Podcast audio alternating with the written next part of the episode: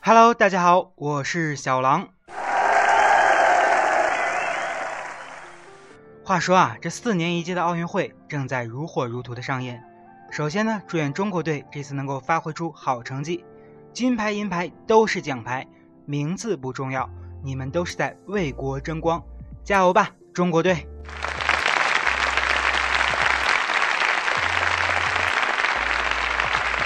本来啊，我是很期待这次奥运会的，想看看这么一个作妖的国家到底能把奥运会办成什么样子。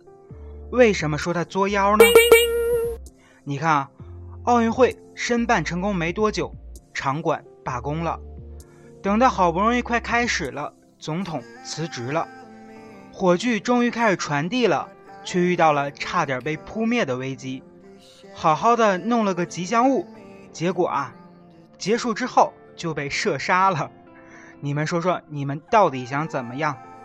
申奥成功这几年，你们自己玩的可嗨了，好不容易临近开幕了，你说说，奥运村又太破，社会治安又太差。如果说北京奥运会是有史以来最成功的奥运会之一，那么里约奥运会一定是有史以来最糟心的奥运会，没有之一。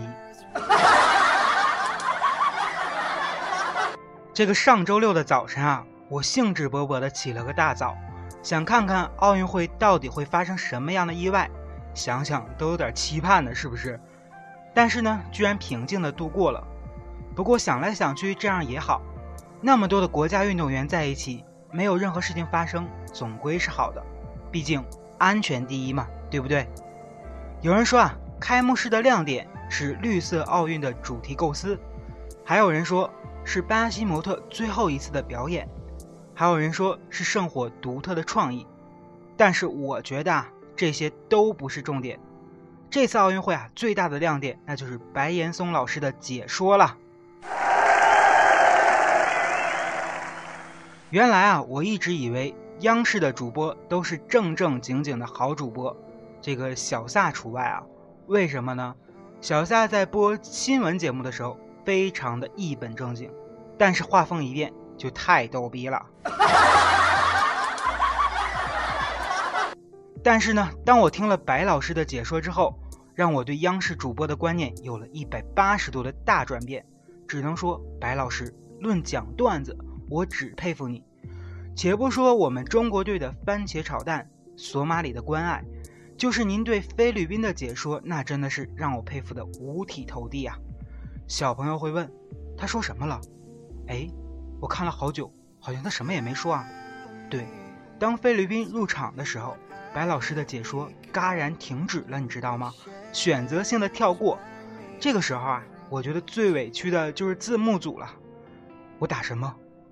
空白不行，所以啊，他用了一段省略号代替了。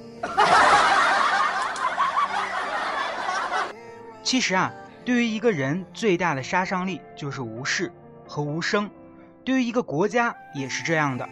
但是我们该反抗的时候还是要反抗。我想啊，白老师在解说的时候也是用了洪荒之力，才让这次解说达到了如此的高度。说到这个洪荒之力啊，不知道这一周你是不是有被刷屏了？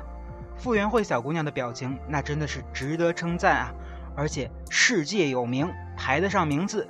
你说奥运会是这样，胜负不重要，重要的是参与嘛。而且呢，在采访之后，这个记者，我觉得他的心也是碎的不要不要的。你是不是对明天的比赛充满了希望？没有啊，我觉得今天已经发挥的很好了。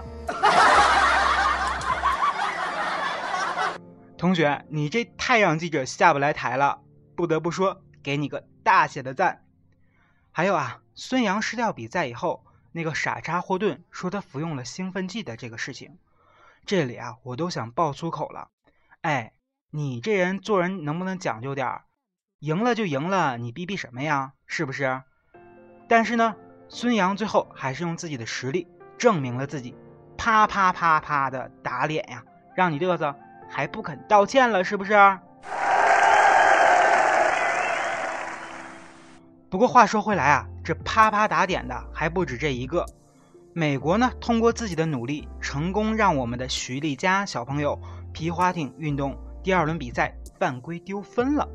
但是呢，我们在缺少一轮的情况下，仍然重回榜首第一。你说说你，这不是啪啪打脸吗？要记住，你可能不是原来的你了，但是你大爷终究还是你大爷。最后要总结一点啊，办事不能太菲律宾，奥运不能太里约，做人呢不能太霍顿，对不对？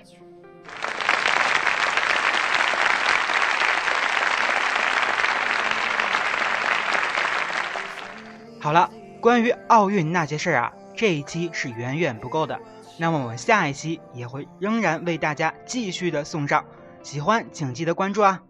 对了，还有最后最后有一件非常非常重要的事情，那就是马上就要中秋节了。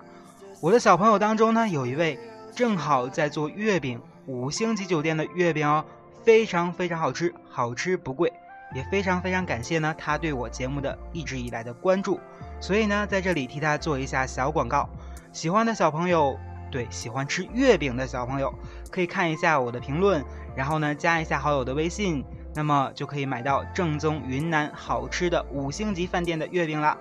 那么大家下一期节目我们不见不散啊！再见吧，拜拜。